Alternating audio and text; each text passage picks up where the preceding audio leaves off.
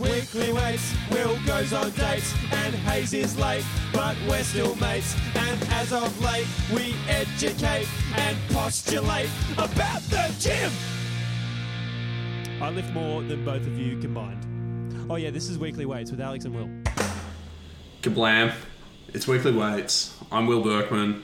With me is Alex Hayes. And with us is now officially our, our guest co host with the most appearances on Weekly Weights other than Alex. It's No, this is actually a co-tie for third. a co Sorry, Is there a such thing as a co tie? A tie? tie for first with three appearances. Who's had three Because appearances? Chrissy's also had three appearances. Oh, yeah, yeah, so she has. Co tie. To tie. Yeah, I was going to say. what do you- Co- Co-leaders. Okay, well, we've got Lift Performance Centre's resident polymath, Luke Tullock. Can you just confirm or deny whether co-tie is a word? Uh, I'd have to deny. Sorry, Alex. Be, it's surely a word that doesn't mean what I'm saying. what I think what you've done is invented a word that's probably going to come into common parlance like immediately. As soon as this airs. Uh, yeah, I feel like it it does everything that tie does, but just better. you know? Shouldn't they like, Like, it's- wouldn't it's- they like cancel each other out though? No, it's not like two negatives make a positive. It's not like you say co-tie, which means there was a clear winner. It's like if you say this was like a victorious win. Like it just makes people understand that it's a win with the extra condition of a victory. Just sounds You like know? it just sounds like bow tie. That's true. That's also true. We've got we're off to a screamingly Great informative start. yeah. Um, and we're hoping that the rest of the episode can stay up to that standard of information. We're talking with Luke today about fatigue, um, and I'd say that as as fitness professionals generally, but in the case of powerlifting coaches, certainly we probably have a preoccupation with the training that we do and the prescription of training variables without necessarily actually considering the other half of the equation. So we think we train and we adapt, but we don't necessarily think as much about recovery and the importance of balancing the training stimulus that we provide with it. Um, and we also don't think about what the limitations are necessarily within a session on how much work we can do. So we've gotten Luke on to talk about fatigue, its physiological basis, and the practical implications of that for programming. Um, Luke, before we get too deep into it, can we just like establish what would be a good operational definition of fatigue? I think if we just talk about it in the context of training, it's your ability to repeat a performance. And that's like the easiest way of thinking about it. But I think we can also break that down into acute versus chronic uh, fatigue. And I don't mean chronic fatigue in the sense of like the medical condition, I mean it more in a case of like a longer timeline than just within a session or within a day or two, but over a longer period of training. But it's really just the ability to like repeat a performance, whatever that, that happens to be. Okay, and we, I guess, so that would be that would be almost tied to the exact definition that we often use of recovery, Yeah. which would be yeah your ability your ability to repeat a Totally, performance. Um, when we describe fatigue, though, we also we also need to probably give some type of a tip of the hat to like the difficulty of the performance. So, say if you do submaximal work, is it is it staying the same degree of submaximal, or is it becoming increasingly maximal due to the accumulation of fatigue? So, there's something else there that maybe needs description as well. Yeah, sure. I think, like, I mean, as we get into it and we see what contributes to fatigue, I think that'll be a bit clearer um, because it, you know, it operates in in different areas. If we sort of come compartmentalize it in the in the system, like we're going to talk a little bit more, I think, about central fatigue and peripheral fatigue. So, you know, whether that's localized to the muscle that we're training or whether that's coming from our nervous system and whether we can sustain, uh, you know, muscular contractions from the signals being sent by the brain. Um, you know, there's a variety of things happening uh, there as well. So it starts to get a little bit muddy, and it can work on on multiple levels. Um, so I think trying to define it can be a bit tough, but I guess the main point is that it's going to uh, essentially. I've I've said it before, but uh, how fatigue masks fitness, which is a really common term in strength and conditioning, and essentially just saying that as fatigue accumulates over time, um, we tend to find that you're unable to express what you're physically capable of. And I guess that happens on a variety of different levels. So um, as we get into it, I suppose we'll kind of uh, delineate that a bit better. Sweet. So you, you alluded to it in your answer there, but the two types of fatigue, central and peripheral. Yep. First of all, what are they? How do they differ? And then what are the, some of the similarities between them and how they overlap? Yeah, so whenever we say central, we mean the central nervous system, meaning your brain and your spinal cord. And then peripheral will mean anything outside of that, essentially. So stuff out in the tissues. And we have uh, basically two separate areas where fatigue occurs as a result of that. So in the central nervous system, we can have reduced output to the working muscles. So that original signal that's sent from the brain or the spinal cord can be reduced. Um, and that can occur actually as a result of peripheral fatigue as well. So they do overlap a little bit there. And then peripheral fatigue has more to do with stuff that's local to, say, the contracting muscle. So that would be stuff like um, depletion of fuel sources, for example. So you could have your ATP start to run out. You could have um, lower glycogen stores. You could have lower blood glucose levels. You could have increasing metabolites or waste products around that area. And all of that can kind of lead to uh, what we term peripheral fatigue. So they are a little bit separate, but that peripheral fatigue can actually induce some central fatigue, and that's via what we call afferent signaling. So, just to explain a little bit what afferent signaling is, it's basically uh, mostly involved with sensory perception and it's signals that go back to the central nervous system. So, kind of the way our nervous system works is that you can either send a signal out to the periphery, we call that an efferent signal with an E, and you can have information that comes from the periphery back to the central nervous system, we call that afferent with an A. So, this afferent signaling is essentially sensory signaling. It's the same type of signaling that works when you know the rods and cones in your eyes are detecting light, or whether you're sensing pressure or touch or temperature. And all of that goes back to the brain. And when we get local fatigue, peripheral fatigue, that can accumulate and it can send signals back to the brain um, via type uh, group 3 and 4 afferents, which are quite small um, nervous pathways, I suppose. And that can uh, actually induce central fatigue. So, to give you an example of what that would look like, you could be training your biceps, and because of these signals being sent back to the brain because your biceps are tired, you can now reduce the amount that the uh, signal is sent out to other muscle groups. So, in that sense, peripheral fatigue in one muscle is obviously going to affect that muscle most, but it can also send a signal back to the central nervous system, which can reduce its output to other muscle groups.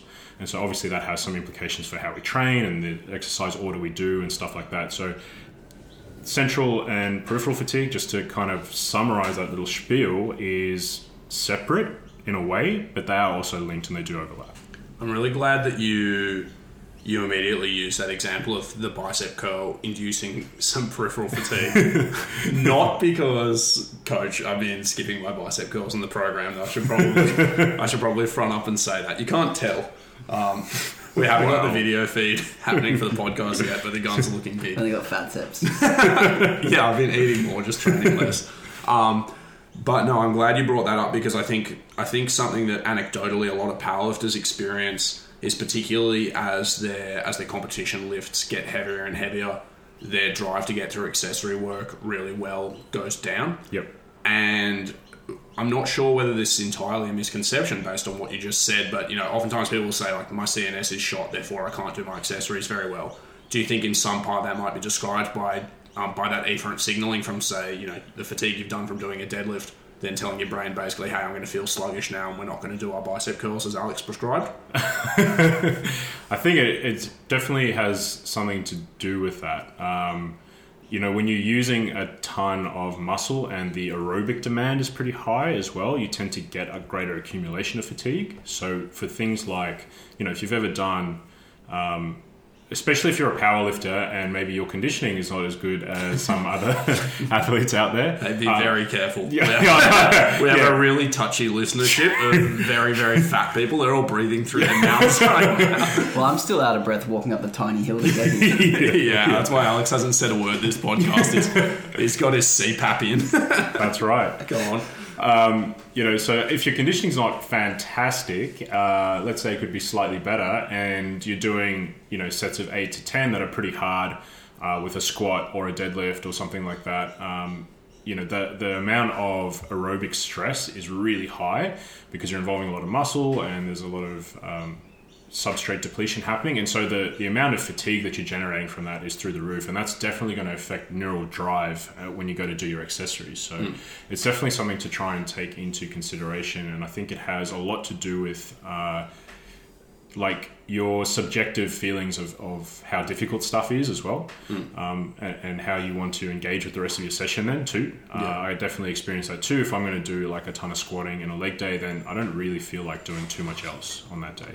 Um, whereas if I was still generating a ton of fatigue doing things like leg extensions or leg curls or whatever, like then you, you still feel like you can keep going with that and accrue quite a lot of volume.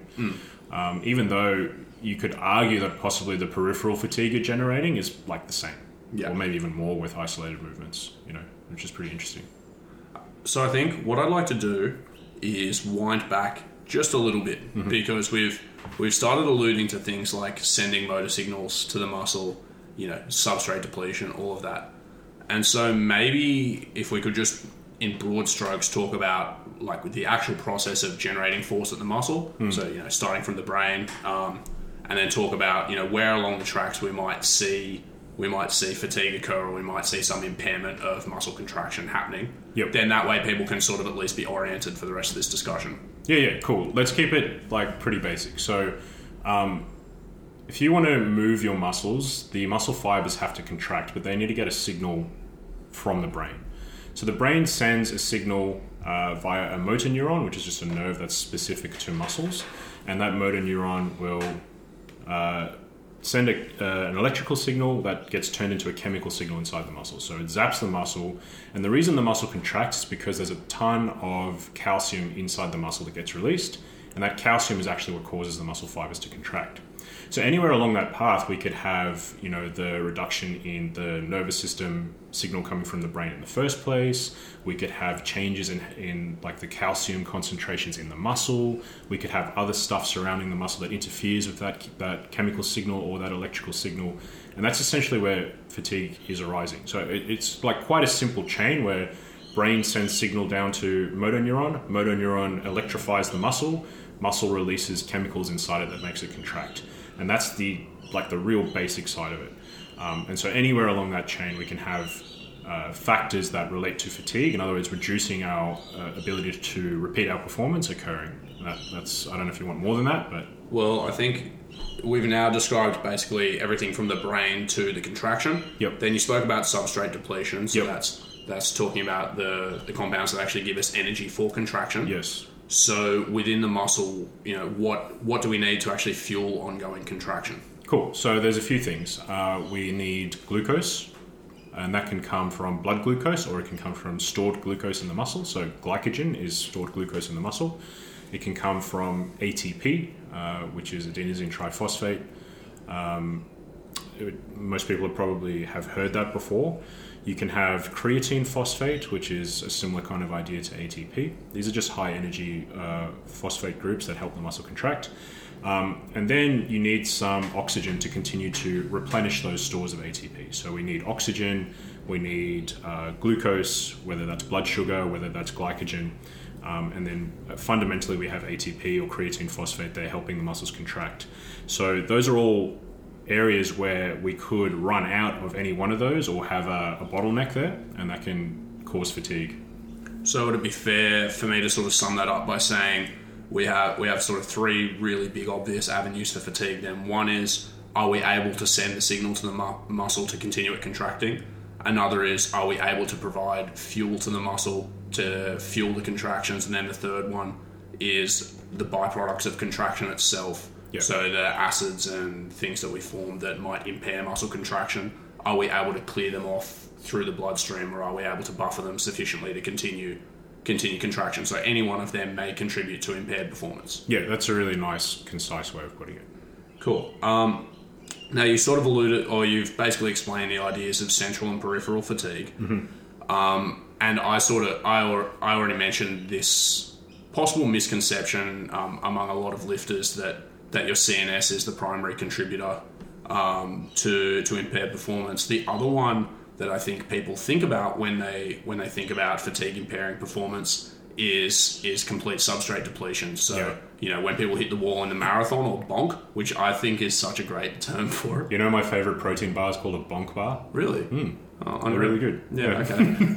um, it's weird that it's a protein bar Yeah, I know. because if it was like to if it was the anti-bonking food, it would just be carbohydrates. Yeah, it'd be pure carbs. No, it's a protein. It's actually a collagen protein bar. I'm really embarrassed to tell you, but you know, there's a couple of people who like who I consider really intelligent that are quite like they're I would say they're like positively skeptical about the role of collagen. Like they say basically there's not extremely strong evidence that it might work, but there's all these potential avenues that it might and like the research isn't like resoundingly negative, so there might be something to it. Yep. Like Alex Leaf is one. Um, Yeah. And you know, Lyle McDonald has said so as well that there might actually be a thing to collagen. I think there might be something there. But it's a lot of rodent research at the moment. So yeah. make of that what you will, I suppose. Um, anyway, we've gotten way off track. The point is, this is now a collagen podcast.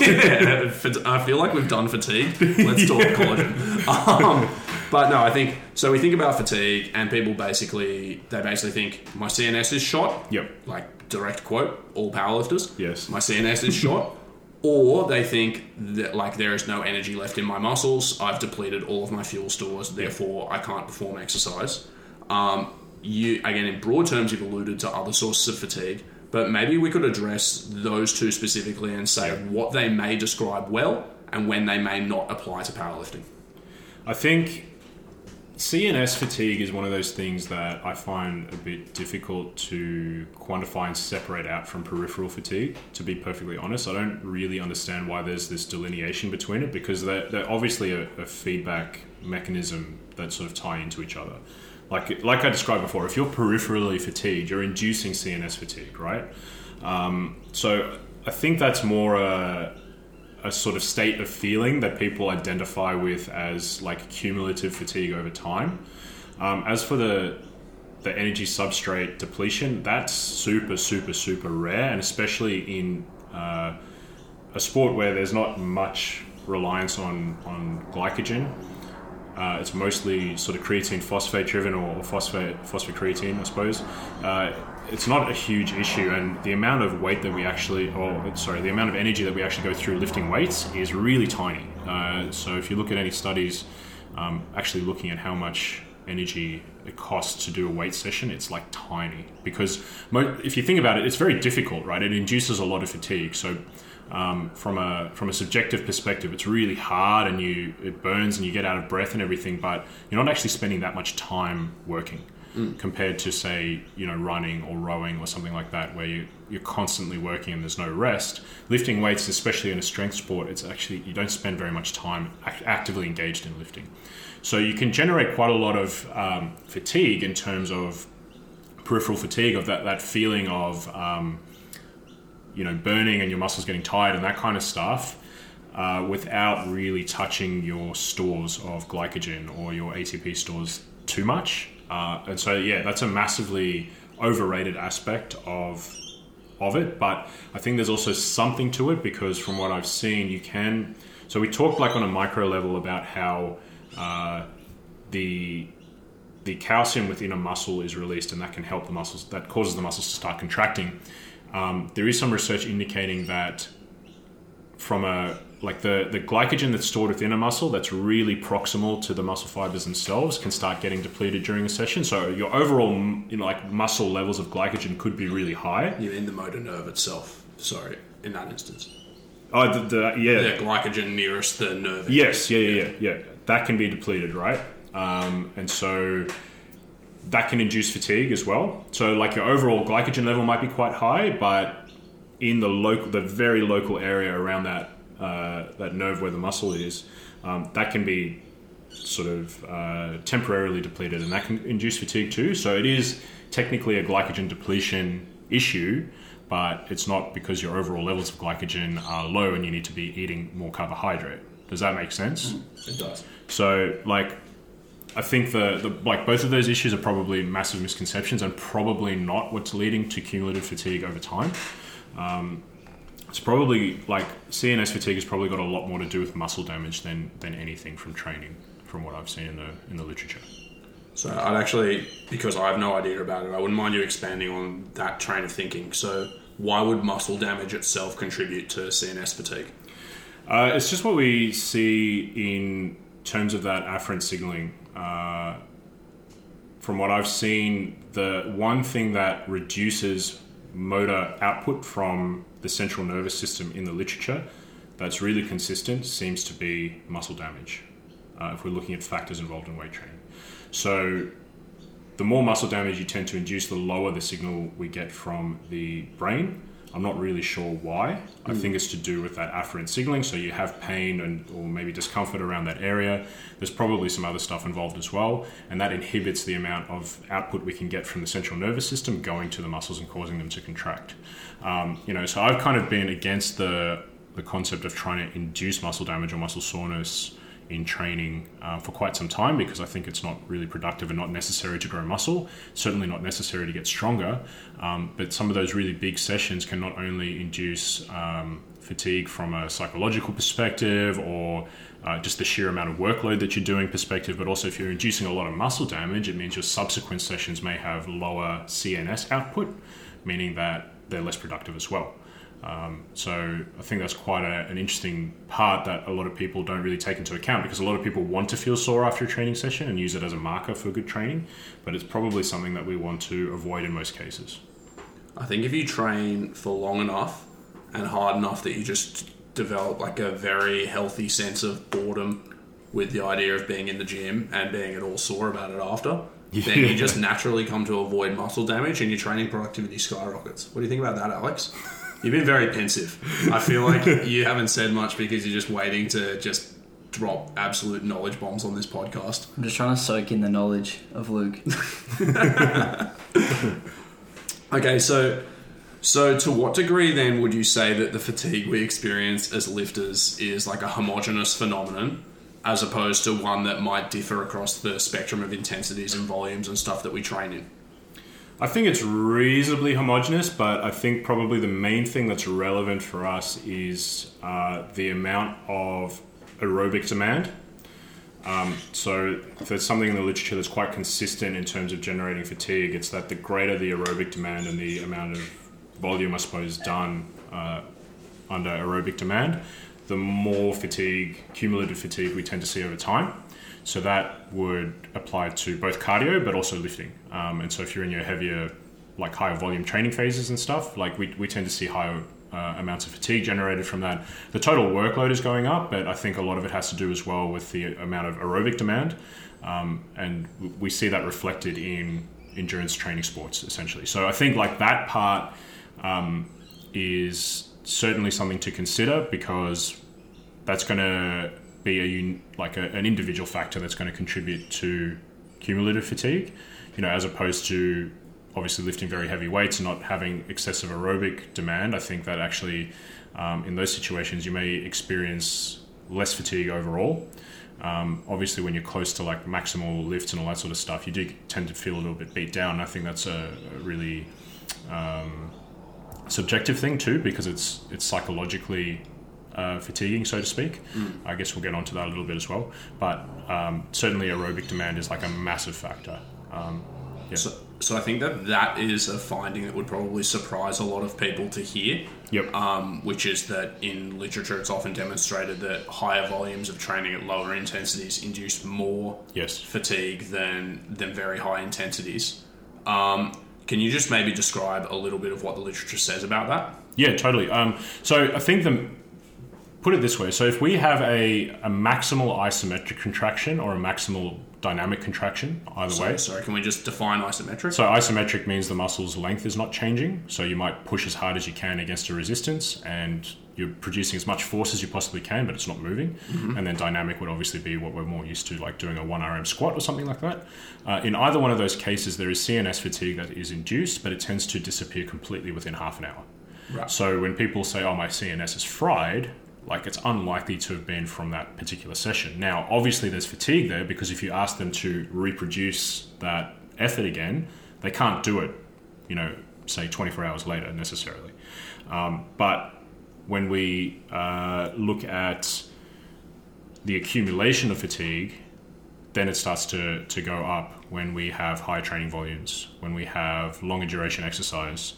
Um, and so I think what's happening there is that there's a lot more going on in the peripheral space. In other words, we're getting more muscle damage, we're getting more reactive oxygen species being produced, which can interfere with the, um, the way the nervous system interacts with the muscle as well. So it can change those thresholds for when calcium is released and causes the muscle to actually contract. We have an accumulation of other metabolites, like some of the stuff we've mentioned, like inorganic phosphates and things like that. Everybody who's listened to the volume episode, We- yeah, we spoke it. about inorganic phosphate a lot. Yeah, we did. We Yeah. did mention that a few times. Um, you know, so we're having a bunch of other stuff that's happening peripherally when we have higher training volumes, and so that tends to add up and accumulate to greater fatigue over time. Whereas the actual CNS portion of it, when you're lifting very heavy weights, uh, is certainly there, but it tends to dissipate quite quickly. And so when, um, sorry, Alex, Alex was, guys, I wanted on the record that Alex was going to jump in. There was, yeah, I'm probably going to forget my question. there was knowledge agent orange right about to come out there. He was going to nuke us all with, um, with knowledge. Um, no, sorry. When you when you said then that muscle damage um, appears to really predictably increase fatigue. Yep. Um, do you think it is because so when like when we have muscle damage, there's structural damage to the actual actual contractile proteins within the muscle and that Yes. impair their ability to you know to cross bind and produce force. Is it that that's describing the inability to produce force, or is there actually a measurable decrease in like motor output? Like if people do EMG, are they seeing reduced EMG or are they seeing reduced force? Yeah, from what I've seen, they're actually seeing reduced EMG as well. Uh, and so, again, I think that is probably to do with afferent signaling. Right. And sorry to clarify, EMG is like is a measurement is like an how would you describe EMG? It's a measurement of how much electrical activity is is occurring at the muscle, Yep. which is some type of a proxy of how much of a nervous signal is going down the pathway to it. Yeah, so the general idea is like if we have a stronger nervous system signal to from the nerve that's recruiting the muscles, then we get greater muscle contraction. So it's, it's not exactly one to one, but it, it's a really good proxy. Alex, you had a question? Yeah, so you mentioned that you we have more fatigue when we train with higher volumes. Yep. Yet when powerlifters get closer and closer to competition, the volume drops, obviously. Yet that's the time where people report the most fatigue. Yep. Why do you think that is? Do you think that's like mental, psychological, or do you think that's actually a thing?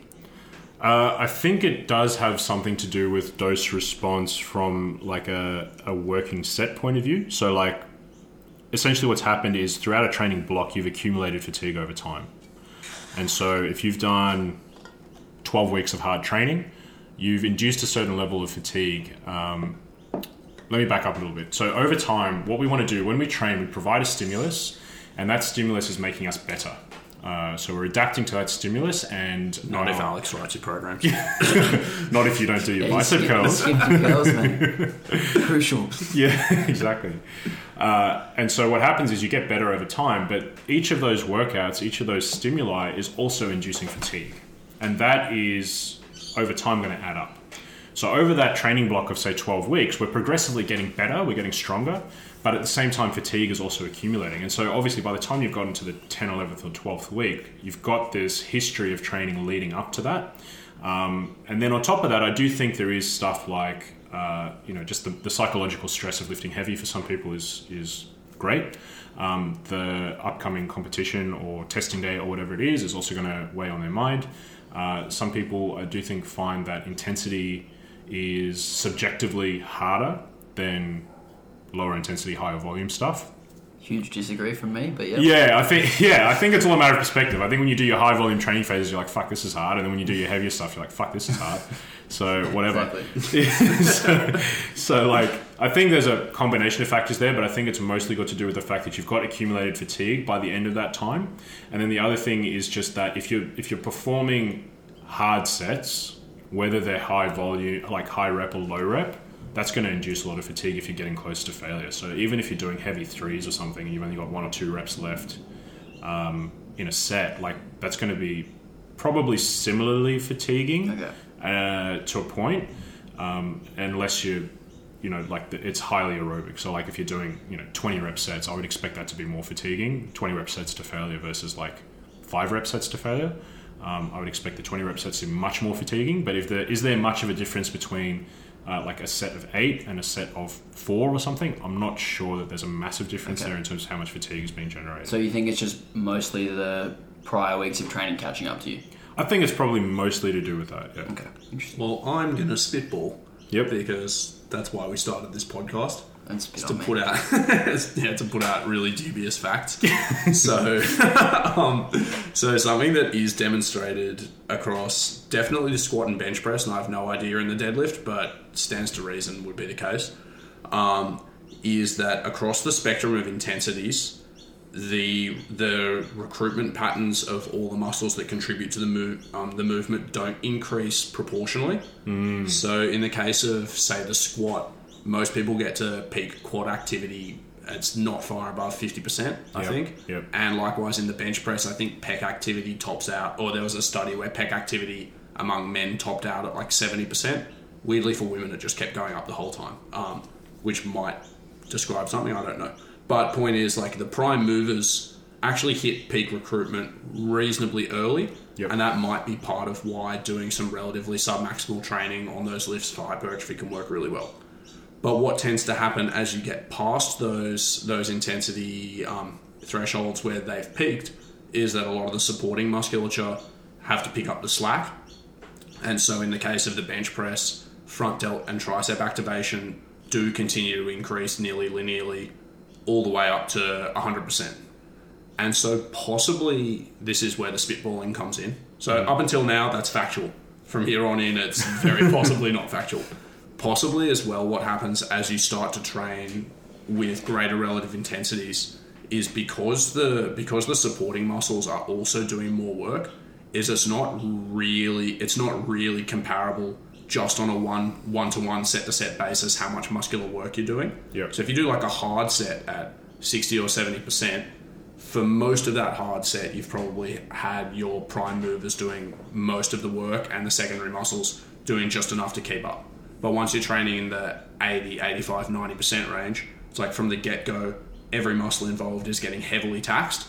And so squats go from being just a tough quad exercise where your back does a little bit of work and your glutes do some work to being like really hard on quads, really hard on your back, really hard on your glutes. And that's it's proportionally more fatiguing because more muscles are actually being truly trained and fatigued at that intensity. I don't know if you guys think that holds water, but just subjectively, do you experience those same things? Yeah, I agree with that. Like when you deadlift, deadlifting for you, like 180, 200, is not really much work on your back, right?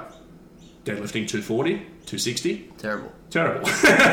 um, and I think that's the case for me as well. Is like I can do squats for days at yeah 170, 180 kilos, but over 200, my upper back just starts to get absolutely torched. And given that Luke has already said as well that part of that, like part of that feeling of just subjective global fatigue you get might come from afferent signaling from those muscles. If suddenly it's not just my quads that are sending those signals, it's like my whole body is sending an afferent signal saying, "Will this fucking stinks?" then then probably that subjective experience of fatigue is going to go up. Yep. Anyway, that's something that's been bumping around in my mind. I just wanted to. Put it Yeah, out it's interesting. I, th- I think there's also something like so something that I read that I think Chris Beardsley wrote about was like how with single joint exercises, for example, you're generating more peripheral fatigue, and so what's happening is the muscles are exposed to a higher level of intracellular calcium uh, at that time, and that induces more muscle damage. And as a result, you end up with more central fatigue, even though the movements themselves that you're doing are not centrally fatigue, th- thought of as centrally fatiguing themselves, right? right. Um, which I thought is quite an interesting uh, take on things. So what you're describing is why I get so lethargic and bored when I do bicep curls. perhaps, perhaps. Should I put them first then? yeah, well, I think we're Yeah. actually going to talk about exercise order a little bit, but if you actually wanted me to try, put them before my deadlifts. Imagine that bicep tearing. comes Yeah, that'd be brilliant. Yeah. Be really good. Double underhand deadlift afterwards. Perfect. FDU straps.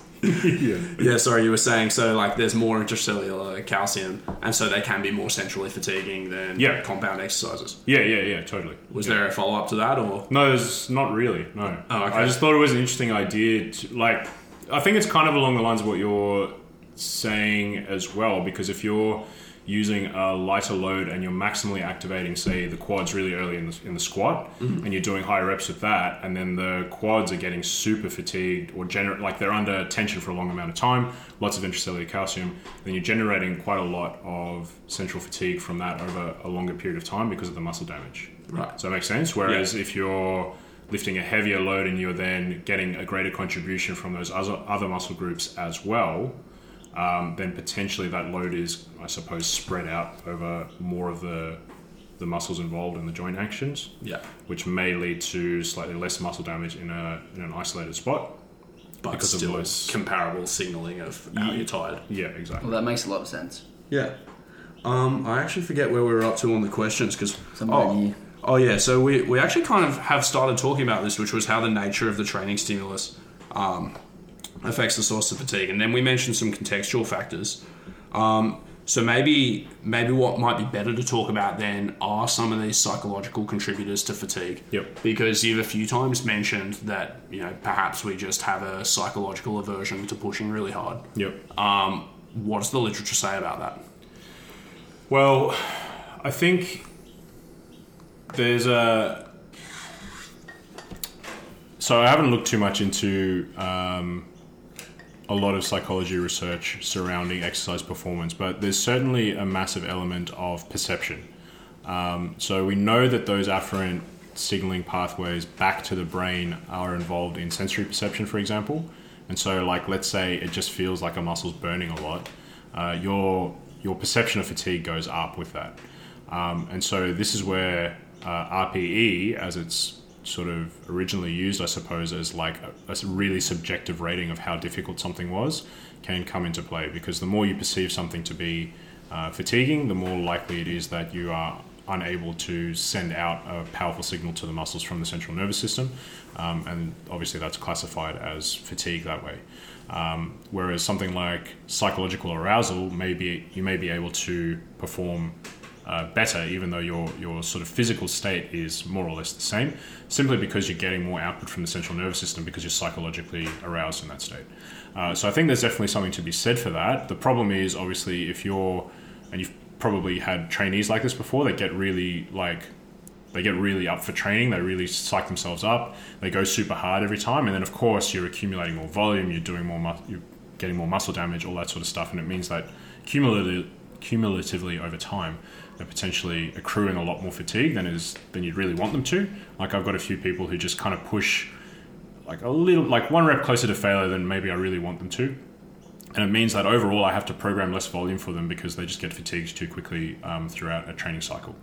Um, so I think the psychological state and the the personality traits and sort of proclivities of the lifter can really come into play there, and can kind of throw this whole thing on its head um, because we can talk about numbers and like this really set paradigm, but then you've got like uh, when someone's in the gym and they think something's an RPE eight, and you're like, dude, you could not have done another another rep there, you know? Classic. Uh, yeah. Classic Instagram powerlifting. Yeah, yeah, exactly. So it's that's quite an interesting aspect to it. That's really dynamic, I think. So how do you manage your lifters who have that propensity to sort of overshoot and overpsych up and stuff? Like, is it a certain number of weeks you want them to do it, or is it a certain number of sessions per week, or a certain number of sets per week, or like, how do you go about that? Yeah, it's hard. I think like there's a few things you could do. Um, from a coaching perspective, you can obviously try and educate them on like, hey, this is not the time to push hard now, but towards the end of the phase, that's when we want to push hard. In my experience, that isn't super successful with the physique type people that I see, um, because they kind of feel like they need to push themselves into the ground to get a result and to grow muscle. Whereas I think with powerlifting or strength sport athletes, they kind of want to see the result on the platform at the end of the day. And so if you say, look, you're doing too much now, and it means you're not going to be able to lift like your max in four weeks' time, then they might go, oh, okay, I'll, like I'll follow the plan a bit better. Whereas with a bodybuilder or physique athlete, it's not so obvious. Um, so I think that's kind of a tough thing, um, which means that you just kind of have to program around it. It may mean that I program easier, like proper deload weeks earlier. It may mean that I overall adjust the training volume, knowing that they're going to push um, sets closer to failure. And so instead of giving them, you know, like 18 sets a week on a body part, I might program 16 sets a week on a body part, knowing that they're probably going to go closer to failure than I want them to. Um, but you can also just target different days or lifts or something that you do want them to go ham on and go, right, this is your your time to shine. And sometimes I do that. I call it a challenge set, and so I'll literally sort of challenge them, like, okay, you can go ham on this with drop setting, like, go for it. Um, but the other stuff, then, like, that's not a challenge set. You're not allowed to do it on those ones. So, Yeah, I've seen a few different methods that challenge set something that I do. I call it push set, yeah, cool. um, and I only have that for like a three or four week period before deload, and then like Yeah. a new phase. Yep. And then I've also seen coaches who use RPE. They'll drop the RPE by one point for those lifters who like always overshoot, which was me when I was Yeah. doing RPE. And um, the other way that I've uh, programmed around this is made the easier days even easier than I would Yeah, totally. to sort of create that contrast. Yeah, I think you. I think you got to just like kind of play around with what the perception is from the client's perspective, because obviously as coaches you're looking at like tons of different people and trying to make a unified system across that works for all of them. But from their perspective, they've only sort of seen the program from you. You know, uh, so it's they don't have that ability to compare about what you're trying to do. Um, but yeah, it can be pretty tough. I find it's actually a, a really difficult thing. You know, something I've done with some success is exactly like what Alex said with the push set. Is I send my clients programs in three to four week blocks normally, and often it'll be only in the final week. Yep. They might have like say it's a top set of three for their squat that's reasonably sub maximal across the first two or three weeks of the program. Then the final one will say like one set of two to five at a heavier load than all of their prior top sets of three. And so you, you can basically frame it as like a chance to do quality sub-maximal work and then let loose on that one Yeah. one week. And then from there you can subjectively assess how tired are they, how much of a deload do they need. Yep. Whereas, you know, if I gave them a set of three to five at RPE eight in week one, they'd just do five at ten. Yeah, then, yeah. we're, then we're exactly where you know, exactly where we should be in week four and week one. Yeah, I think it also depends on like where where that's happening in the workout. If I have someone on the very first exercise go really hard and push themselves close to failure and induce a lot of acute fatigue earlier in the session, it's like the the rest of the session they're going to be doing lower volume than what I need them to be doing. So sometimes it's a case of like, okay, cool, like these are the exercises you want to really push yourself on, whether that's bicep curls or whatever, because a lot of my physique people want to do that. Um, Weird. yeah, it's, it's funny that. Um, and so, like, I'm ha- I'm kind of a lot happier for them if it's the last like two or three exercises for them to push themselves and go to failure on that, than to like destroy themselves on their first set of bench press, and now like their overall training volume is going to be low for the rest of the session.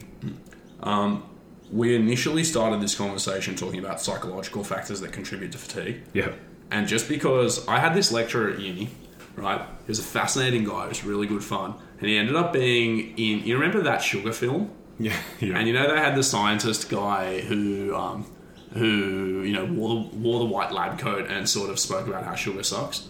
yeah, well, I didn't watch it. See, I don't watch these these stupid films, but I'm aware of it. Okay, well he was that guy, and um, and his PhD was actually in biochemistry. He was a, he was a really interesting guy. It was good fun, and he loved the idea of a central governor of fatigue. Right. Um, and so, guy Steve, um, Stephen Noakes, I think so. Uh, yeah. What is his name? Steve Noakes, I think. Yep. So, Noakes was was originally a very forward-thinking um, exercise scientist who then went a bit bonkers on like really low carb dieting. yep. But he he was the first person to coin this idea of um, of a central governor of fatigue, and basically his the premise is that your body your body defends against a, a terminally fatigued state because it's actually a threat to survival if you truly were to deplete all of your AP, ATP or you know you were to truly truly run yourself into the ground. And so prior to you getting to that point, you have defense mechanisms, mm-hmm. and and he used he used sort of that logical thinking to describe a whole bunch of things that he saw in sport. So, one classic phenomenon is pacing in marathons, where people sustain supposedly the highest speed that they can for, you know, 41 and a half kilometers, and then the final four to 500 meters, they somehow pick up pace despite often having bonked and being tired because the finish line is in sight. Yep. And you know, if that if they were truly truly fatigued and had nothing left to give, they wouldn't be able to do that. And so he says there must be some psychological, um, some psychological barrier to ultimate performance, which he termed the central governor. That's a simplistic explanation, but there's a whole bunch of experimental evidence that, at least on surface level, seems to give some support to that idea. So one that I found really interesting was a deception trial they did in cyclists where they gave them like a half an hour time trial recorded their performance, and then they got them to race against the ghost of their prior performance, like an hour later or something, so or half an hour later. So presumably still under fatigue. Um, but what they did was they actually sped up the ghost five percent or something. So they tricked them into thinking that their prior time trial had been faster than they were, and they raced against it. And everybody, or the majority of people, did better under fatigue than they had fresh Yeah. because they were deceived about their prior performance, right? Um, but the the other one, which is one of my absolute favorite experiments of all time, it was called the shot and shout experiment. I'm not sure what its formal title is, and it's by a guy. I think it's like Ito or something. I think he was Japanese. And what they did was they got people on a um, on like an arm curl machine. I can't remember if it was isometric or not, but doesn't matter. Point is, every minute for 15 minutes, these people had to do a maximum bicep curl contraction against this machine, right? But unbeknownst to them, there'd be a researcher standing behind them, and at random intervals through the 15 minutes, they would fire a blank directly behind their head. I don't know how they got eth- ethics approval for it. So they're literally shooting a gun behind these people's heads, right? And and so they marked the force output across these 15 minutes, and you would see like a pretty steady decrease, which you'd expect with fatigue. But then in the random ones where they like shot a gun, the force would jump right back up to or above Yep. minute one, right? And they were saying that you know with this psychological emergency state, people access a hidden reserve of energy that they otherwise didn't have. And the best thing about this experiment is when you read it, there's other parts in the methods where they tried giving people drugs. They tried get like seriously, they gave them like amphetamines. When they got them done? drunk. This is in like the 40s or 50s. It's awesome. I'll send you the paper.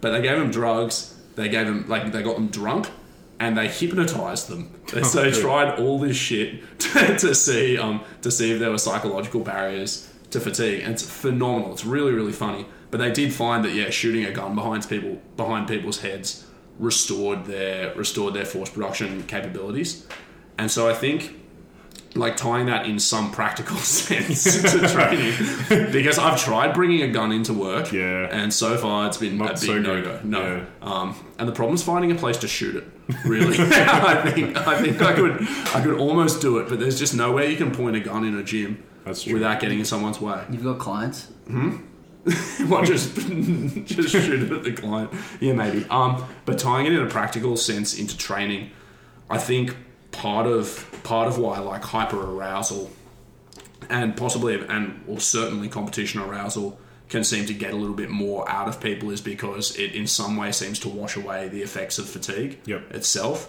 And likewise, over the course of training, when you do have you know some psychological some psychological contributors to fatigue, so whether it's just weariness, being sick of going to the gym, you know, tiredness from work, all those things that would realistically contribute to poor performance, they also probably do have a masking effect of your true capabilities. Yeah, I think there's a lot like of ritual and placebo. Like you know, there's those studies where they give people green colored drinks and then they'll tell them, hey, this is gonna it's just green dye, and they'll say either it's going to improve your performance or it's not going to do anything or we're not sure what it's going to do. Um, and you tend to find that people perform much better on a 200 meter sprint when they're given the green drink and told this is going to improve your performance. So, um, you know, whether that, like, so, you know, we've mentioned before, you don't really deplete much glycogen during a training session, but maybe having, um, you know, like a snack before training that is high carbohydrate, you get that taste of glucose, like, which there's other. Um, studies which were in, admittedly endurance based, but you know with the glucose swishing in the mouth sort of thing, it improves uh, time to fatigue. You know, there's things like that that can get you in a psychological state that can then improve your training. Um, You know, it could be having like an energy drink or whatever it is. It might not even have theoretically enough caffeine to actually do anything, but since you've had it, you get a, a kick out of it and improve. So I think there's definitely something to be said about all of that sort of stuff too. Yeah, and I think just again from a purely practical perspective is when we go to lift weights, we're not electrocuting our muscles to force them to contract. You actually have to voluntarily contract Yeah. them. So Yeah. if you do not want to voluntarily contract your muscles, you don't contract them. That's true. What do you think of that, Alex? You're in the wrong sport if you don't want to contract your muscles. yeah. That's true. Is there a sport where you can't contract a single muscle? Chess is technically like a mind sport, but you do still have to you move the still have to pieces. move- you still have to move pieces. Or do you say it? You can probably say like Knight, knight to to C5 or whatever. I was going to say E5. That's weird. We're on a similar wavelength today. Two letters off. Two. All right. Guys, we're going to have a very quick break, quick game of chess, and we'll be right back with more.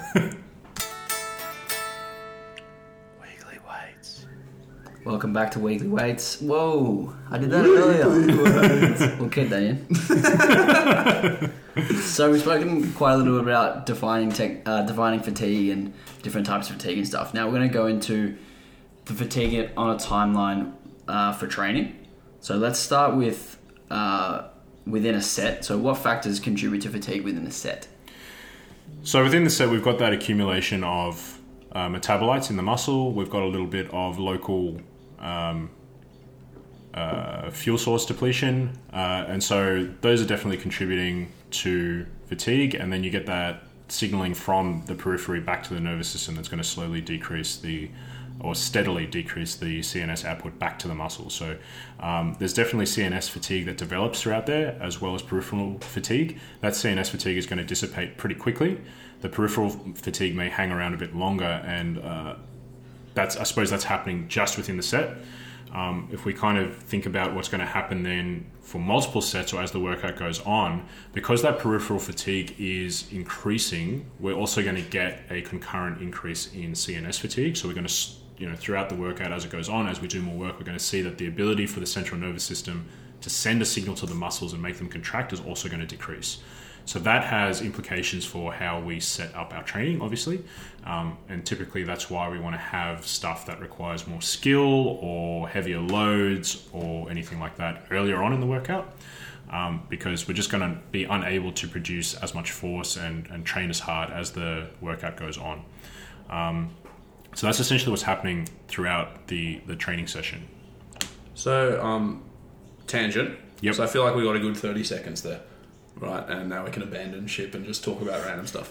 um, so, so one of the arguments against doing really, really high volumes for one muscle group within a session, Yeah. or phrased another way, one of the advantages of splitting weekly volume across multiple sessions is that you don't get the impairment of force production from fatigue. Um, how much do you think that matters? Um, that matters just on a like on a practical basis. I think it matters to some extent because I think that you're more liable to induce muscle damage if you're doing tons of volume in one go on a on a muscle. So let's take an example of like let's say you're doing I don't know like you want to do 16 weekly sets and you're doing 16 sets on your on your legs in one session or something like that. It's quite a lot, right? The quality of those sets is definitely going to go down. So from a, a skill execution perspective, that's going to go down because you're just unable to recruit the muscles the way you want them to. Um, so that's a factor.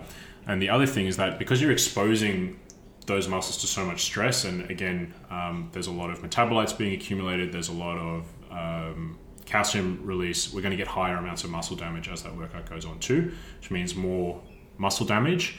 And that has two sort of negative consequences. The first one is, like we said, you- you're getting that accumulation then of CNS fatigue as a result of the muscle damage.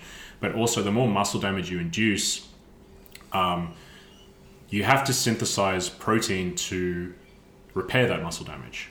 And so, past a certain point, you're not necessarily stimulating more muscle protein synthesis from the workout. It might have sort of capped off maybe at about I don't know ten sets to pull a figure out of my out of my ass, and then the additional six sets that you're doing are not really contributing much more to muscle protein synthesis, but they are contributing to fatigue and they are contributing to more muscle damage, which you have to overcome before you can grow any more muscle. So I think that's definitely an argument when you're doing higher volumes to try and split that up as much as you can. Probably two sessions is fine because I don't really see many people doing much, like so much volume that they need to split it into three or four sessions.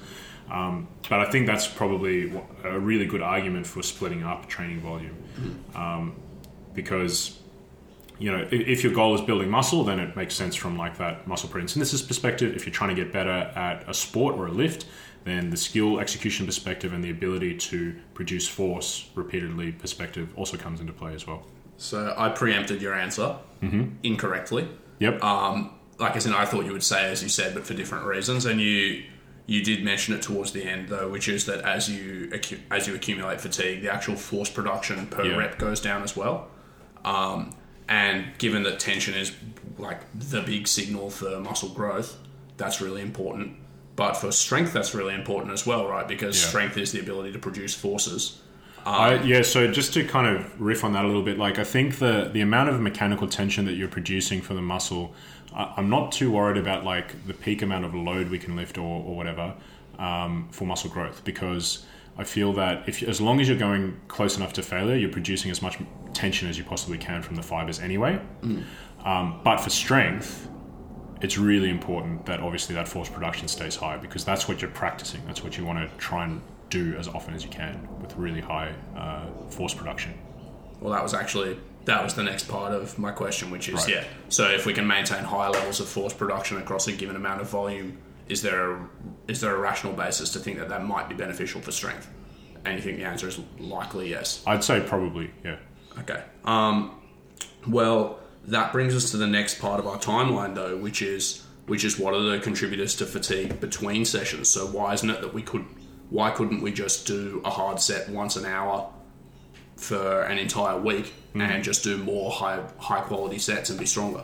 Yeah, so there's definitely a timeline with which fatigue dissipates. So you kind of want to try and block it together if you can, um, so that we can induce the stimulus, we can uh, allow the adaptations to take, take place, and then we can allow that fatigue to dissipate as much as we can before we then perform the next session. Um, so I think that accumulation of fatigue over time is an important aspect and I'm not sure that like the exact spacing of the workouts is particularly important provided you're not overlapping muscle groups too much because like your main indicator is like can I still perform the way I should? Like should I can I you might be completely quote unquote recovered within 24 hours enough to perform a session of the same sort of caliber again um, and you're still going to have this kind of background effect of fatigue that is accumulating over time right so i'm not sure that you're necessarily uh, like trying to space workouts out too far apart necessarily um, i think you could still do like uh, you know, you could split the sessions up like morning and evening, even if you wanted to, and just kind of do that same amount of training volume. I- I don't think there'd be a, a reasonably different amount of fatigue necessarily. So uh, I think what's happening in between is essentially you just get this background accumulation of fatigue that's happening over time, um, and it's it's really just a function of how much work you do. Like that's that's the I think that's the biggest takeaway is like the amount of hard work you do uh, is directly proportional to how much fatigue you're going to generate. And so that accumulated fatigue is that just is that just build up of stuff in the muscles, or is that wear and tear to other tissues? What what other things might be sending a signal to our brain to say we're fatigued now? I think it's it's all of that stuff. Um, I I still think that it's mostly to do with the, as far as we know anyway in the research. I think it's mostly to do with things like muscle damage and substrate depletion and met- metabolite accumulation that's then signaling back to the nervous system.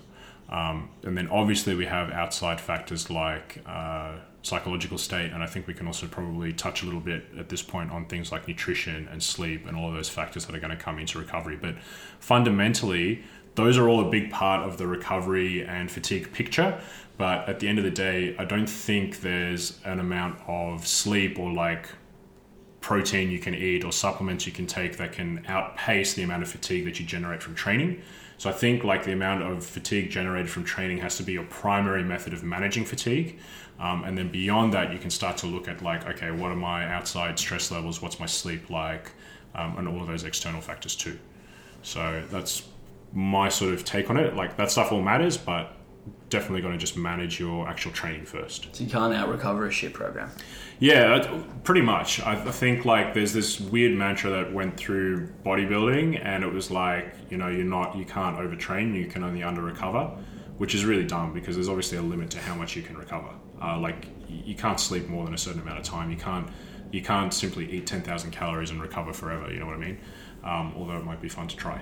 Yeah, but it's kind of it's kind of dumb because sorry, it's just like it's logically totally inconsistent. It's like saying you can't oversleep, you can only understay up or something. Yeah, yeah, I'm exactly. like, there's 24 hours in a day, like one way or another. Like you're either in bed or you're awake. You know, Yeah, yeah. balance matters. No, exactly. But I think there's still that weird, like, pervasive concept of like I can just do more work in the gym and I can get results so much faster as long as I take enough supplements, eat enough vegetables, have enough protein, um, get enough massages and stuff. And the, the reality is that like that stuff aside from maybe sleep and like if your nutrition is adequate, there's not a lot that's going to affect recovery. Uh, it, it's really going to be managing training load and, and intensity.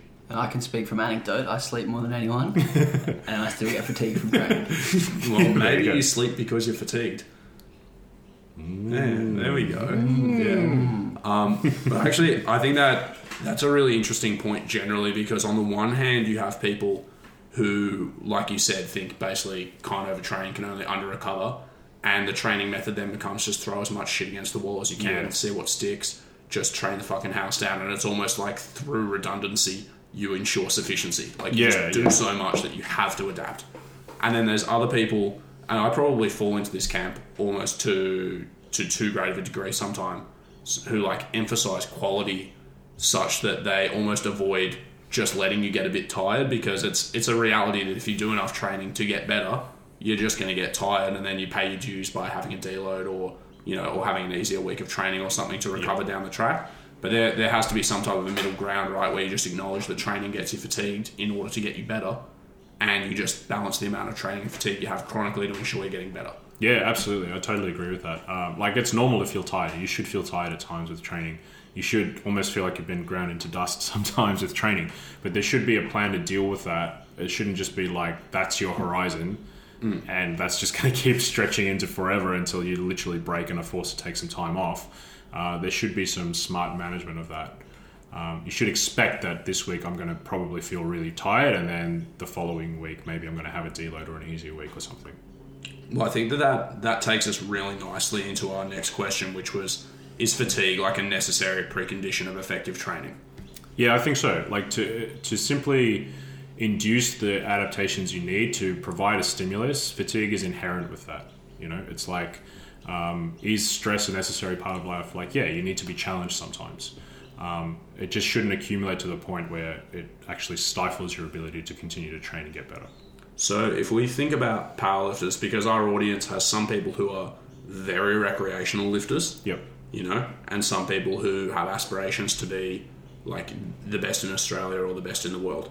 Um, actually, I don't know if anybody that good gives a shit what we say, um, but no, but like we do, we have this spectrum of people, right?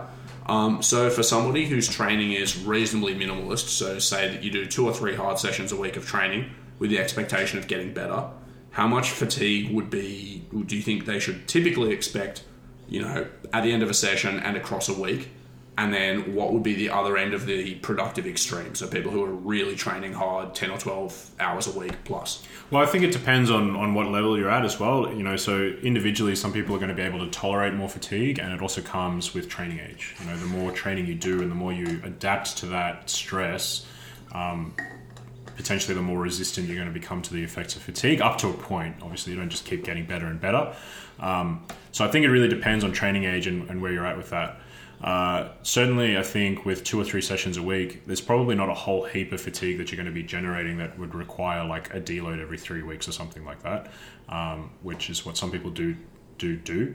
Uh, but I also think that I it's not like you have a little fatigue calculator and you go, oh, okay, I've hit 970 units of fatigue and I'm not supposed to go over a thousand. You know what I mean? It's just one of these things that's dynamic and it's a little bit up in the air.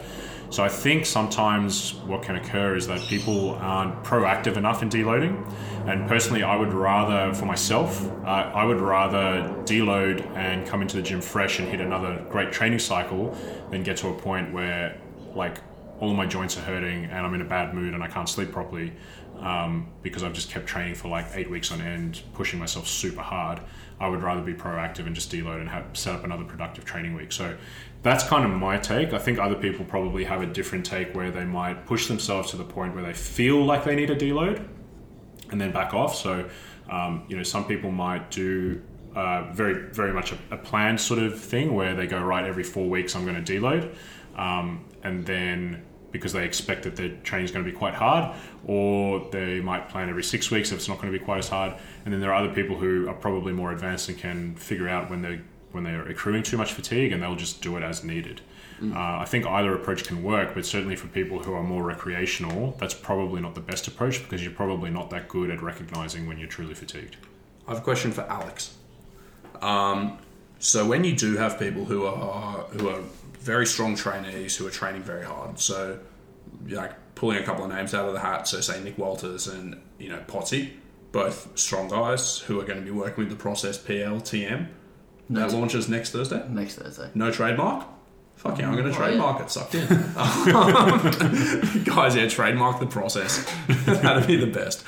Um, but okay, so you got a couple of guys who are like, you know, wilksing in the mid 400s, like strong dudes, right? Um, and if they train really hard for six or eight or 10 weeks at a time, they're going to accumulate some fatigue. And somewhere across there, their peak performance will start coming down. So what they might be able to hit for three completely fresh in a competition movement might drop by two or five or ten percent. As a coach, how much suppression of peak performance do you think is permissible to see across a training block before you say this person's accumulated too much fatigue, or do you not worry about that? Um, I don't ever push them to the point where it's actually noticeable to like more of like a five percent degree. Yeah. So like I, especially with the guys who are stronger, I tend to keep them within their little band of like stuff that they need to do, volume they need to do, intensity they need to do. Yeah. And then like I will deload them a little bit earlier than I think they need, just so that I don't get to that point. Hmm. Well, so Luke, on a theoretical basis, it like if somebody did have, you know, because it's it's often seen for powerlifters in tapering that they'll get, you know, two to four percent improvements in performance. Yep. Which is like it's marginal, but it's enough to really matter on the platform. Sure. Um, do you think that having yeah, a say five percent suppression in performance in training is meaningful in terms of like actually doing productive strength training, or do you think that's the type of thing we just take in our stride and then taper when it's time? Um, I, it's probably a bit individual, I would say, because I, I'm sure you guys have some people who show up on the platform and like can consistently after a deload maybe produce five percent more than what they lifted in the gym. Yeah, probably. Um, but there's probably going to be other people who don't see quite as much of a of an increase. They might get one or two percent above or something like that. So I think that's a little bit individual. But I th- I personally think five percent is pretty reasonable for a strength athlete, um, because because you've you've obviously got you've got fatigue, but then you've also got the psychological arousal of the day and all that sort of stuff to take into account as well. Um, you know, so I think that can overcome a little bit of fatigue. Not that you'd necessarily want it to, but um, you certainly learn, I think, when you're doing that often enough, you know, how to taper well and how to dissipate that fatigue well before a comp. And that's a little bit individual, but I certainly don't think that, you know, cutting off maybe 5% of performance is necessarily going to result in like a, a bad training phase or something like that. Yeah, I think my my general thoughts, just because nobody's bothered asking me yet, Yeah, don't care. I'll wrap it up there then. Um, no, my general thoughts are that accumulating a bit of fatigue across training is normal for all the reasons that Lucas said. And that if you have people doing, like Alex said, just lots of work in that kind of productive bandwidth, there's almost a bit of redundancy. Like if Yeah. if you're doing lots of work in the 75 to 85% range and you're chewing through it, and you know you're doing sets of four where perfectly fresh, you might be doing sets of six. You're still doing enough work to get stronger. Yes, yeah. And you're still producing high forces. Like it's enough to induce adaptation.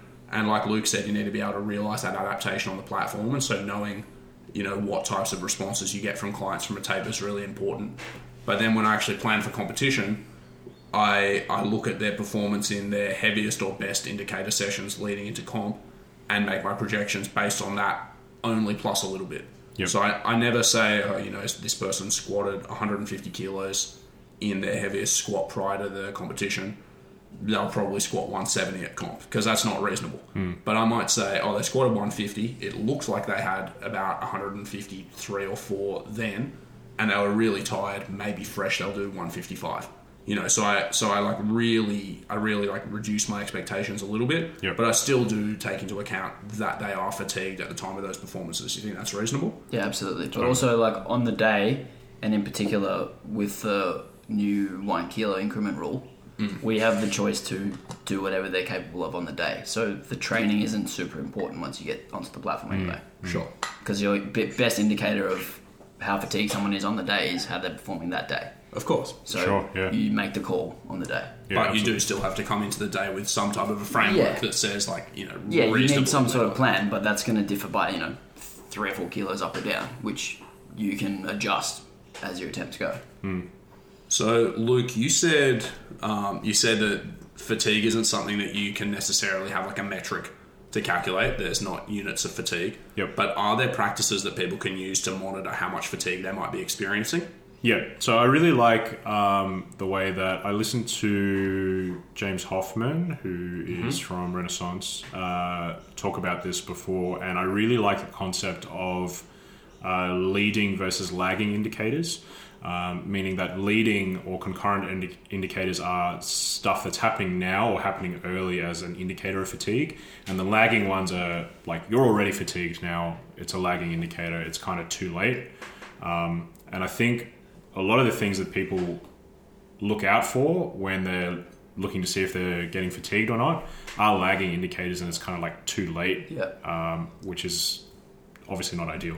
So some of the leading stuff is, uh, I think, some of those things we've spoken about, like uh, the day-to-day stuff that you that you should be doing alongside your training, like adequate nutrition, adequate sleep, um, things like your day-to-day stresses at work, stuff like that. Those are all indicators you can take in, and those that's all stuff I track with clients of mine. So I ask them what their physical activity is like. I know what job they work.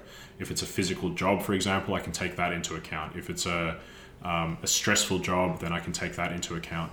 Uh, obviously, also know what their nutrition is going to be like. I know how much sleep they're getting, all that sort of stuff, and you can take all of that into account when you're do, like just planning week by week with training.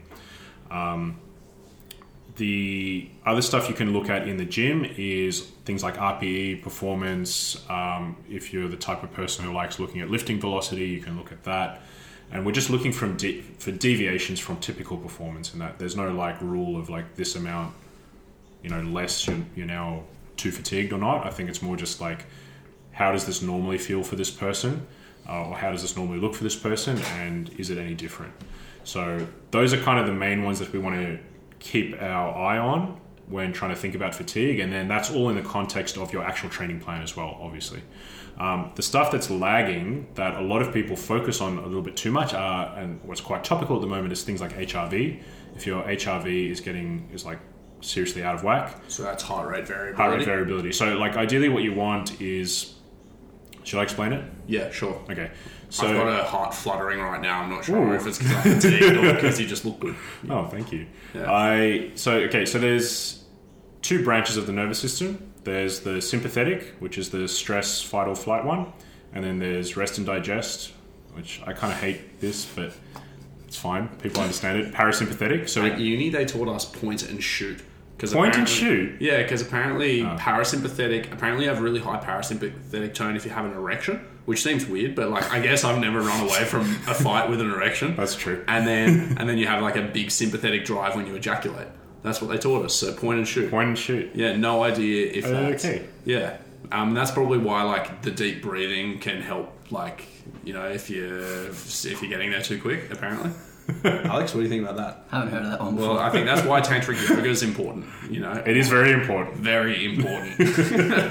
anyway, There's one thing you take away from this. so this is tantric yoga. Yeah. yeah. Heart rate variability. Heart rate variability. So you have two branches of the nervous system, and essentially what should happen is that the amount of time between your heartbeats when you're in a an unstressed state should be variable. That's why we're talking about heart rate variability. Um, and so it's not a really regular beat. It's on a very micro level, so you can't detect it, you know, just by feeling it or hearing it. But you can detect the electrical impulses that cause your heart to beat. And ideally, you want them to be pretty variable and unpredictable. Uh, however, if you're in a sympathetic state, the fight or flight or ejaculation state, you then, as it's known,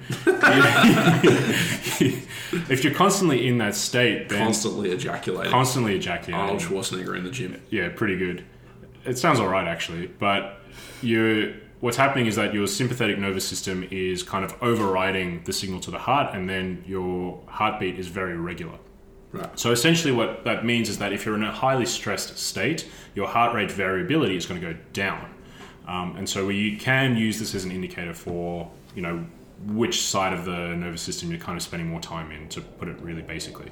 Um, so heart rate variability is pretty popular at the moment. I don't think it's like it's one measurement. Some people base all of their training around it, but it's one measurement. And generally, if that's if we're seeing a massive change in that, um, that's a lagging indicator. So you're already fatigued if that's changed. Um, you know, and other things would be things like your desire to train, um, like longer term mood changes, uh, loss of appetite, um, disrupted sleep. Uh, all of those sort of things like big drops in performance, injury, stuff like that. That's that's all lagging. So if you're in that at that point already, then you're already pretty fatigued. Get really injured, and it's like, oh, bam, time to rest. Yeah, exactly. Yeah, Yeah, knew I was about to. Oh man, Forced rest. yeah. That's I was ejaculating so much, and then yeah, hurt pulled myself. I should have known. something- Pulled something. It's Yeah, not. but damn, Yeah. my wrist hurts. Um, it's actually really interesting to me that um, that heart rate variability goes down um, when your sympathetic tone is up Yeah. because that's completely counterintuitive initially. But that's got to do with the actual like the actual nervous input to the heart, doesn't it? Because Yeah. you have spontaneous depolarization of the heart, Yep. right? And then with sympathetic nervous input, you can like impose a faster heartbeat. That's how it Yes. works, right? Yeah. Exactly. Yeah. Okay. Yeah, that's super duper interesting. Um, I think we've, from a conceptual standpoint, covered a lot of a lot of useful stuff and also some less useful stuff, like the ejaculation things. Um, I would put that on the other side. well, yeah, highly useful. Don't ejaculate near comp because it'll make you stressed. Yeah. Muhammad Ali. True. Yeah. Someone asked me that. I won't say who it was. Someone asked me that before their comp. Like, What should I? can do? I have a wank the night before? I was like, yes. have heaps? In fact, have to. here's your If it- program. To be- if it helps you sleep, Five by ten minutes. yeah. If it helps you sleep, hundred percent. That's what I think. I agree. Um, like, as in, not saying from experience, that's just a purely conceptual. If it helps you sleep, then hmm. whatever. Hmm. And if it doesn't help you sleep, if you stay awake from guilt because you went to like a really religious school or something and, and you feel bad, don't do it. Yeah. So Tom Clark, don't do it. Actually, you know- you know what? We're on the topic. We might as well talk about it. Here we go. When I was in PDHP at school, I'm like 15, and it's the best thing in the world. You get like 25, 15 year old boys into a classroom, and they and the PD teacher has to sit down and talk about masturbation, right? And so poor, um, what was his name? Inches. His name was Gareth Inches, but um, and when he when he supervised cadets, That sounds made up. Was that, was that really his that was name? his name, and when and when he did cadet supervision, people would steal radios so that they could do call sign nine or inches, um, because it was so funny. But anyway, he's got to sit up the front of the classroom and talk to us about masturbation, and it was the most like like ambivalent description ever because he didn't want to like alienate anyone. She was like, masturbating's really normal, and then he and then he look around and go. But it's really normal not to masturbate, and so and so I was like, bro, I just need to be told what to do and how to do it. and, he's, and, and he sat there, and he, he was like, he was pretty young as well at the time. It was so funny. He basically just gave us twenty minutes of chapter and verse about how you can or can't masturbate if you choose to. It's not wrong to do it, but it's pretty wrong as well. We're an Anglican school, don't look at porn, but it's very normal to look at porn, and like, yeah, it was just bizarre. It was fantastic stuff. I feel like 15's a bit late for that chat. Hmm? What are you saying about yourself at 14 years old that I need to tell your mother about? I'm sure she already knows. you know, I was so close to wrapping up the podcast with a really professional, hey, Luke, can you give us, like, you know, just some basic, like, important takeaway information about fatigue? But I feel like we've just nailed it in the Yeah. past three or four minutes. Yeah, definitely. If you feel like it, have a wank. Yeah, or not. Either way. Yeah, If you don't feel like it, don't. yeah, well, you might be tired. oh god, Luke, yeah, can this is degenerated. No, this is a very degenerate podcast. I, um, oh, I can't wait for you to put the swipe up for this on your Instagram Oh, yeah, and just lose thousands of followers. Um, but prior to that, can yeah, can you give us just the nuts and bolts, basic, practical takeaways? What's fatigue? What do we need to care about, and what shouldn't we care about? Yeah. So when we train, we induce fatigue, and we just got to be aware of the fact that we don't want fatigue to accumulate too quickly or too much because that's going to impact our ability to keep training hard. So we need to make sure that we're managing fatigue mostly through doing the right amount of work in the gym. So not like going balls to the wall all the time. Um, you can manage that with the odd deload uh, and just making sure that your training volume's in a good spot. Um, other than that, we just want to make sure that all the peripheral factors outside of that are in place. So, you know, decent nutrition, like regular sleep, making sure we're taking time to de-stress. So, relaxation time is really important. Um, all of those little things can help to manage our fatigue, but nothing's going to be quite as powerful as just managing your actual training volume. Uh, I guess that's like the main takeaway for everything. Guys, Lucas joined us twice before on the podcast. We mentioned that. First was in about episode 13, 12. 12 on nutritional periodization, and then he came back in episode 39. I thought it was 47. I couldn't tell you. It's definitely not 47. Um, he joined us somewhere joined us somewhere in the 30s to 40s to talk about training volume, um, and obviously he's come back today. But Luke also does a whole lot of other very high quality educational um, educational work, both through his Instagram account and on his website, Fitness Fundamentals. Luke, do you want to just let everybody know where they can find you, where they can get in contact with you for coaching, and what products you do offer? Yeah, so I have a membership site that you've written something for, which I thought was very good as well. Thank you. Um, so you can check that out. There is a free trial for that. Uh, if you visit luketulloch.com, then pretty much everything is there. So the blog's getting a lot more populated. There's a newsletter. There's links to my Instagram. There's links to the membership site. Uh, it's probably just the easiest way. 39, 39. was the volume 39. episode. There you What go. did you say? 37. Okay. Wasn't too far You're off. close. Um, bad. yeah, and Luke, you also have a podcast. I do have a podcast. It's just my name, Luke Tulloch. Podcast. Okay. Yeah. I like podcast. That Luke Tulloch podcast. I suppose I don't think I've actually called it that. Coming 2020, Luke Tulloch, the Isn't it musical. called the Luke Tully podcast? Maybe. I don't know. I'm checking. well, I mean, I, I didn't really come up with a clever name like Weekly Weights or a jingle or or masturbation talk. Nothing. nothing. I, there's no point in listening to it, frankly. well, your pod- yeah, Luke's podcast tends to be like a 20 minute dissection of a topic in a really methodical, definitely planned manner. so, completely unlike our discussions about masturbation and, and occasionally lifting. Um, Luke, thank you so much for joining us, mate. Um, it's been a pleasure to have you on. So, I'm Will Berkman at w.berkmanpt. You can message me anything you want about fatigue or masturbation. I'm Alex Hayes at Alex Hayes underscore process. And Luke. I am underscore Luke Tulloch at Instagram. Do not message me anything about masturbation. I'm not interested. He's married, guys. Um, all right. Thanks so much for joining us, guys. We'll talk to you next week.